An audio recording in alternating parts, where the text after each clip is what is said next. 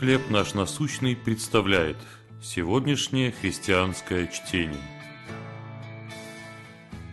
Утешающий Бог. Второе послание Коринфянам, первая глава, 3-4 стихи. Благословен Отец милосердия и Бог всякого утешения, утешающий нас во всякой скорби нашей. Молодая мама шла за дочкой, которая изо всех сил крутила педали на своем маленьком велосипеде. Но набрав слишком большую скорость, малышка не справилась с управлением, свалилась с велосипеда и ушибла коленку и заплакала. Мама тут же опустилась на колени, низко наклонилась и поцеловала ушибленное место.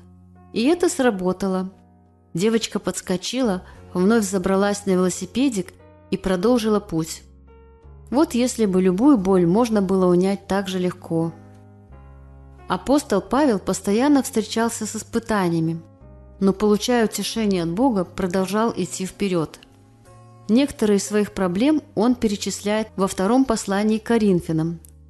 Избиение бичами и палками, побивание камнями, опасности в путешествиях, недостаток сна и еды, забота о всех церквах, он на личном опыте узнал, что Бог – это Отец милосердия и Бог всякого утешения.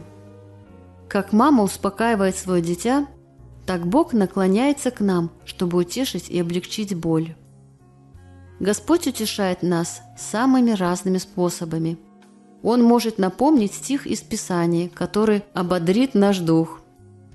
Он может побудить друга позвонить нам или написать письмо со словами поддержки – Проблемы могут остаться, но поскольку Бог наклоняется, чтобы помочь нам, мы поднимаемся и продолжаем путь. Как Бог утешал вас? Как вы сами благодаря этому можете утешить других? Отец всякого утешения, протяни ко мне свои руки, дай мне найти в них поддержку и успокоение. Чтение на сегодня предоставлено служением «Хлеб наш насущный».